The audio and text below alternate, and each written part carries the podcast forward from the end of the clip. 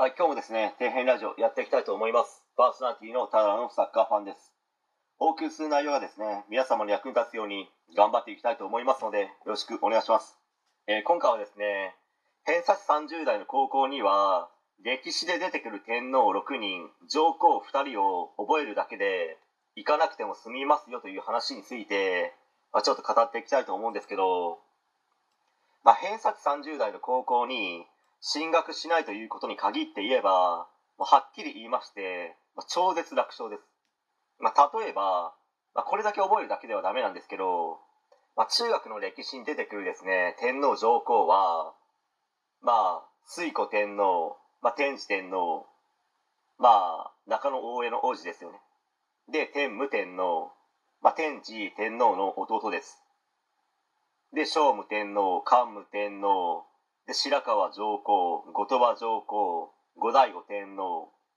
まあ、その他にもですね、持統天皇とか、崇徳上皇、後白河天皇とか出てきたりしますけど、まあ、各都道府県のですね、あの、公立のトップレベルの進学校を目指す方たちは、覚えた方が当然いいですけど、もうそれ以外はですね、あの、1番から8番の天皇上皇でもう十分ですね。けど、偏差値30代のですね、高校に進学してしまう方たちは、ほとんどが、やっぱりわからないと思うんですよね。でそれは頭が悪いとかではなくて、まず1番に覚えるまでやっていない。まずこれがほとんどを占めていますよね。で、2番目に忘れないように定期的に反復していない。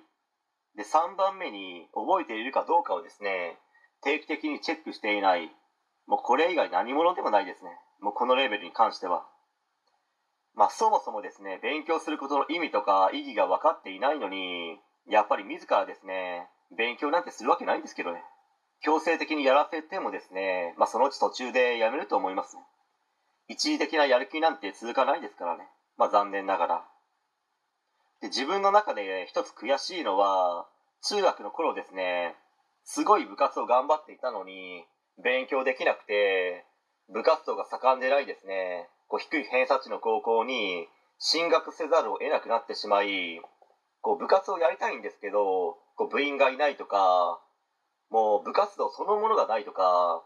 で一人で頑張っているとか、まあそういった話をですね、まあ聞いたり見たりすると、やっぱりものすごく悔しいんですよね。